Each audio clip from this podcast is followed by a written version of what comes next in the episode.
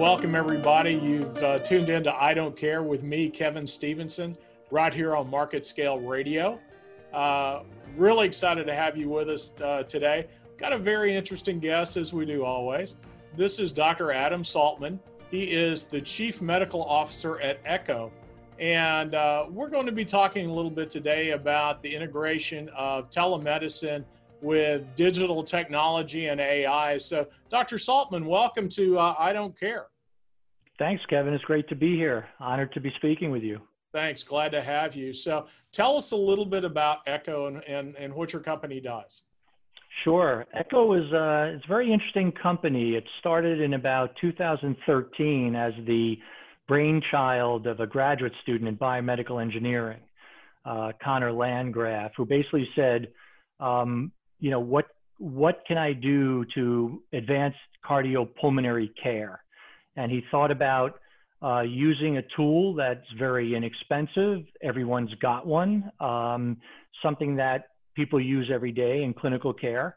And he came across the stethoscope and uh, basically said, "Can I put brains in a stethoscope to help people uh, take better care of their patients?" And so it's been an interesting journey over the last uh, seven years or eight years almost, um, developing several different products. Uh, one, the core, which looks exactly like a stethoscope. Um, it has a small electronic module in it that captures sound and digitizes that sound and sends it to a smartphone.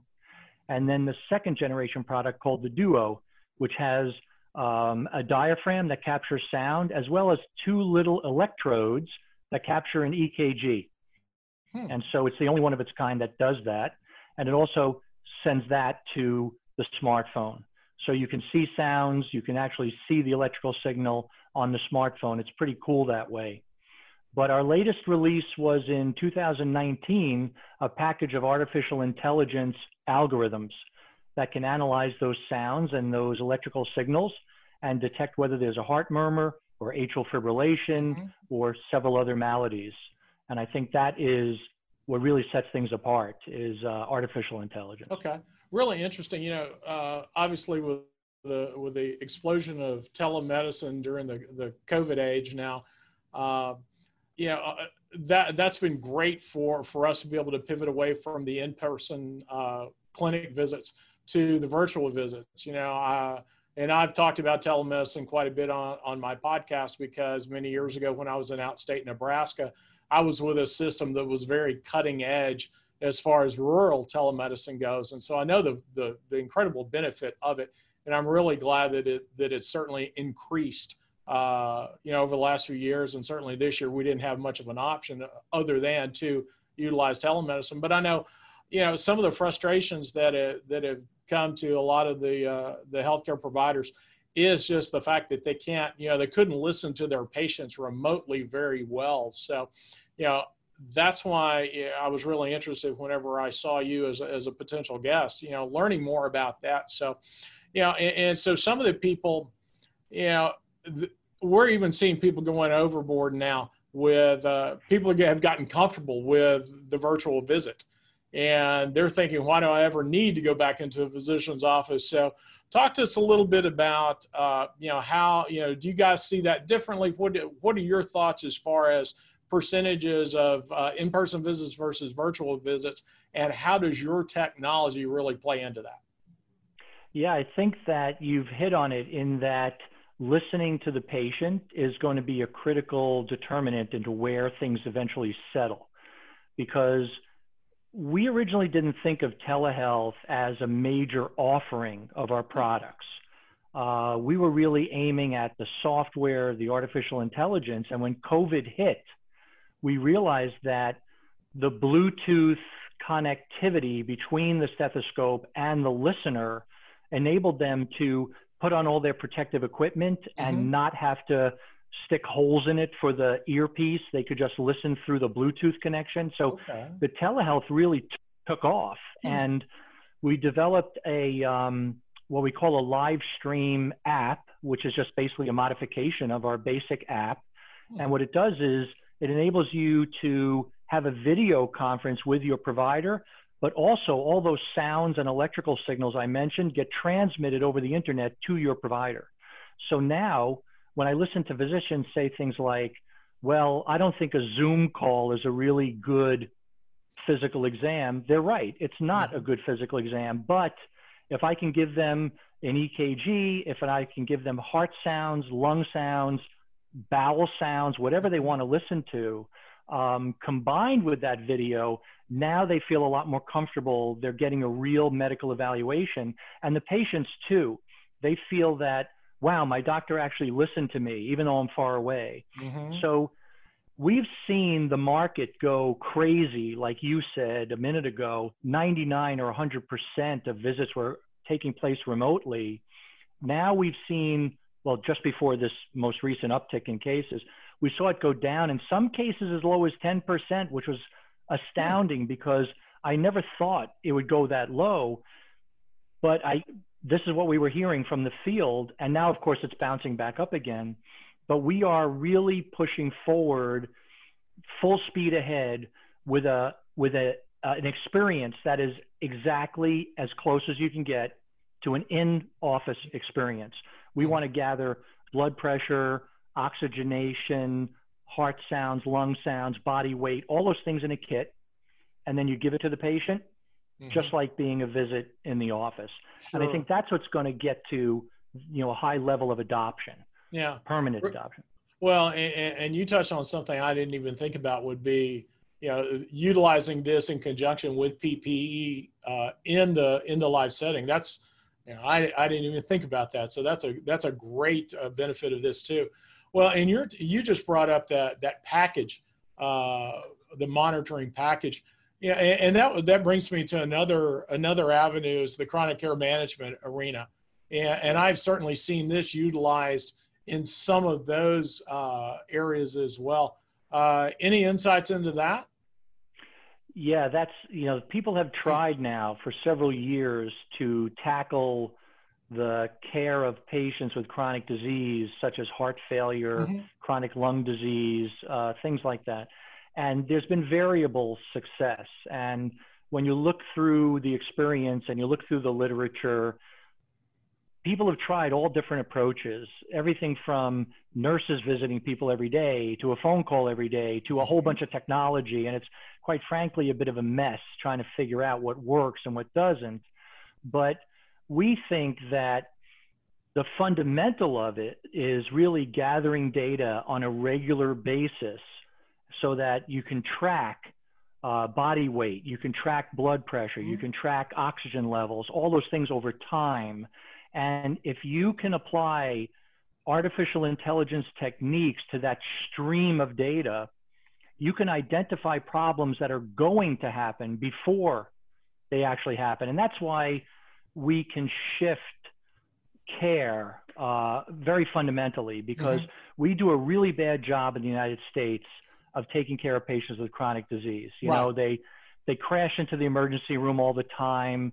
Mm-hmm. CMS has decided the way to deal with that is to cut that cut off payments if if you come back within 30 days. That's right. CMS's approach. I think it's a little hmm. bit of a heavy hammer, but the point is it's a problem and it costs us a lot of money, bad quality of life for the patients. They continue to deteriorate.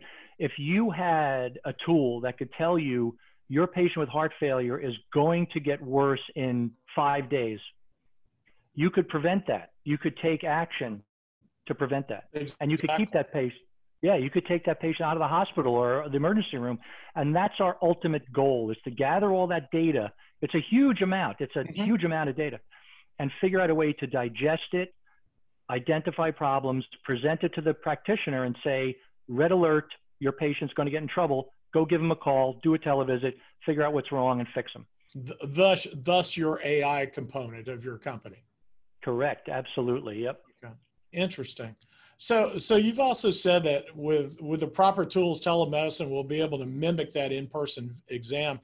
But what kind of barriers do you see to the access of these of these tools that, that your company develops? That's a great question that we struggle with all the time, and and one of the biggest barriers is just simply logistics. Um, it's easy if I have a chronic a patient, if I have a patient with chronic disease at home, I can give them a kit and it's going to stay with them for mm-hmm. months. But what if I want to do a visit with you and it's only your yearly checkup? I have to get the kit to you. I have to get it back. I have to clean it. I have to, you know, I mean, right. the whole logistics thing hmm. is honestly a nightmare to deal with. And mm-hmm. unfortunately, the the payment structure that's been set up for physicians who take telecare of their patients is not tremendously lucrative. And mm-hmm. so, right. if you start paying logistics companies, it, it, it becomes a wash or a loss mm-hmm. and that never gets it off the ground right people are not going to do it if they lose money doing it and sure. so we got to figure this out it's a problem yeah. so well and i was just thinking about that because again going back to my days in outstate nebraska uh, mm-hmm. you know we were we were really that regional tertiary hub for a huge geography and uh, you know we found the utilization of telemedicine for our specialists ranging from from psych to neuroscience or neurosurgery, uh, you know, you name it, uh, worked out really well because those folks could go into you know their local critical access hospital or whatever. And so again, that was 20 years ago. Now with the advancement of technology, you know what amount you know and, and this just kind of came to me and tell me how crazy i am for this idea but but in in rural markets could you not set up basically like that telemedicine clinic where they have the they have the the package right there and the clinic you know people are only driving maybe 10 or 20 miles versus 100 to 200 miles and and you're able to catch an entire rural county. Uh, so you're smiling so maybe i've come onto something you have hit it on the nose. I okay. mean, that is one of yes. I want you to come work for us in our marketing. Okay. Well, hey, we yeah. need to understand marketing access. Um, yeah, you've got it right, and that is something that um, I think certainly for the short term is an excellent solution. It gives mm-hmm. them a centralized point of care. It's not as far as a 300 mile you know trip, and uh, enables us to unload a lot of that um, logistical burden. Um, mm-hmm. Yeah, we could send you know a dozen kits to the local federally qualified health center or something like that. Right. Yeah, absolutely. Okay. Well, good. Uh, I'm glad that one of my harebrained ideas sounds like it might have uh, oh, some merit. So we're totally on board with you there. We're totally on board with you. Okay, good. Absolutely. Great, great. Well, and, and, you've got a really interesting background. I see that you, you know, you were were trained in general and cardiothoracic surgery, and then you you migrated. You, you spent some time with the FDA, and you know, uh, there's there's been a lot going on with the FDA lady uh, lately, uh, considering COVID, and so uh, any any insights from your from your old company that uh, that you might want to share regarding, you know, because the reason I ask is I had a a pharma executive on last week who was talking about the the approval process. And and you know that's one of the big barriers that a lot of people have to even con, you know taking the vaccine is they're concerned about that uh, about that shortened approval process that that uh, you know that occurred. So I, I, know we're not talking about Eko here, but but you know I'm going to take advantage of your experience. Talk to us a little bit about that. Well, we actually are talking a little bit about that. Um, yeah, so that was very interesting. I actually um, left the FDA in March, which, as you know, was when the sky was falling with right. COVID. So I had a lot of, um, let's say, uh, memorable parting events to remember. Um, so yeah, what happened at the FDA is something uh, very interesting. I mean, I worked in the Center for Devices and Radiological Health, so we avoided most of the storm around drugs and biologicals that you're hearing now. Mm-hmm. But we were very much the first center affected because all of the personal protective equipment is me- our medical devices. Sure. And so I actually at the time was the shortages lead for the center. So I was at the eye of the hurricane. And um, well, that's a bad analogy because it actually was very stormy where I was, but not calm at all. But we uh, had to stand up the entire process of the emergency use authorization, the EUA, that mm-hmm. you've heard mm-hmm. so much about. And it was it was a process that had been little used actually. It was mostly done in more or less a uh, preparatory positioning type of approach. Like a company would have, let's say, a diagnostic device, and they knew that there might be a shortage, so they applied for an EUA and they got it, but they usually didn't exercise it. It was just sitting on the shelf mm-hmm. waiting for a shortage when all of this hit with COVID, and there were no masks, and there were no gowns, and there were no gloves, and it, all of that protective equipment, we had to quickly uh, expand the uh, that that process and make it much more comprehensive. And huh. it was it was amazing, really. And the bar, the thing people really need to realize about the EUA is that the bar is very low, and it's low on a, on purpose. You're dealing with an emergency, and you have to show that there's a possible positive impact on the public health emergency. You have to show that there is a reasonable uh, likelihood that the benefit of the device use outweighs the risk. And you have to show that you're gathering uh, information uh, while the device is being used for eventual marketing, you know, for the formal old fashioned mm-hmm. marketing application. So the bar is actually pretty low and uh, you just have to establish with minimal evidence that there's reasonable likelihood of, you know, benefit. Okay. So a lot of these things are being put on the market right now, meeting that bar, which doesn't mean they're bad. Mm-hmm. I mean, they haven't gone through the more rigorous approach, but in the case of an emergency, you're doing the best you can with the information right. you have to make sure that devices are available or drugs or, or mm-hmm. biologics mm-hmm. are available for people to use. So it's interesting that um, there's always, you know, you can't make 100% of the people happy all the time. And so some people complain. But you have to realize that this is in the case of an emergency. When the public health crisis goes away, all of those emergency use authorizations immediately cease.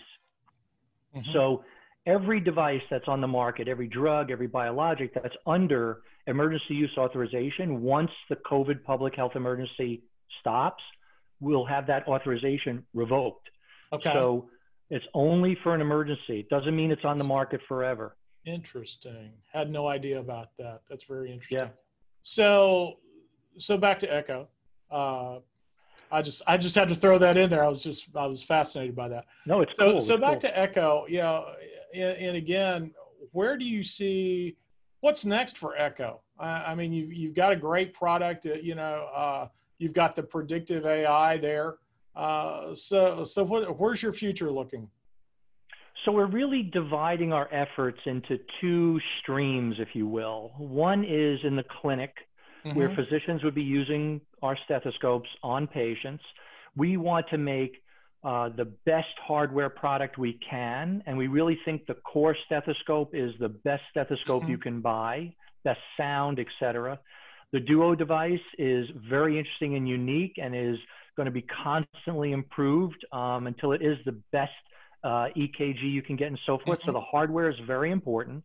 But in the clinic, what the physicians really want is to have screening capability. They want to pick up disease as early as possible and as accurately as possible. Right. So we want to make devices that can pick up not just a heart murmur, but they can tell you what kind of murmur it is. Hmm. So is it dangerous or not? That sort of thing. Okay. We also want to develop devices that can pick up heart failure before patients have symptoms. Mm-hmm. And we know that if you treat those patients early, they live longer, they have better lives. Right. We want to look at things like lung disease, pick up lung disease uh, early. Mm-hmm. So, really, the clinic is one stream. The other one is the home, which you mentioned earlier and we spoke about and we want to build it into a really, really seamless experience for the patient. So it's a no brainer. You can use the thing, everything is automatically integrated. There's you don't have to worry about a Wi-Fi signal. I mean, we want it to be completely seamless, completely easy, and we want to make continue to advance the AI to the point where, you know, physicians aren't just inundated by tons and tons of data. They can't figure out who's sick, who's healthy. It's just you know, this deluge of data. It all needs to be managed by the AI. And then we can show better outcomes. We can show reduced cost. Uh, we want to show that we're improving the healthcare system. So those are really the two streams we're focusing on. Okay, so so uh, you know from from that that kind of lends me to think that some of your your efforts are going to be partnering with managed care organizations, ACOs, things like that. Uh, Absolutely. You know, that you are looking right. at the preventative and the and the early diagnosis. So. Yes, focusing on those value-based systems where, right. you know, those factors are really important. We want it to be a good experience but we also Mhm. want to show better outcomes. We want to show reduced cost of care, um, you know, using an inexpensive, ubiquitous device. Yeah, great. Well, Dr. Saltman, it's it's been really interesting because you, you've touched Thank on a lot of needs, uh, and, and you guys are certainly doing a doing seem to be doing a really fine job in in meeting those needs, and uh, and, and certainly you know early diagnosis, early detection is is crucial, uh, not only in the clinic setting but certainly here in the hospital setting too. So, uh, you know, I wish you I wish you well with that. Uh, any parting words? Oh, thank you so much for those kind words. That was great. Um, parting words. Well, I think, you know, look forward to changing the way uh, your physician practices medicine and also to participating in your own care. And uh, those are very important things, and uh, we look forward to them in the future. So it's been a pleasure talking with you. It's been great talking with you, Dr. Adam Saltman, uh, the Chief Medical Officer at Eko. Uh, so, all of you listeners uh, here on I Don't Care, we thank you as always. Uh, you know what? You know what time? Uh, 9:30 uh, Central Time every Friday morning on MarketScale Radio. And if you can't catch us, quote unquote, live, uh, you know, you know, you can go to iTunes or Spotify and download us. And if you haven't already subscribed, as I say every week, what's wrong with you? So, with that, uh, I just want to say thanks again for listening, and we will be talking with you again next week. Have a great week.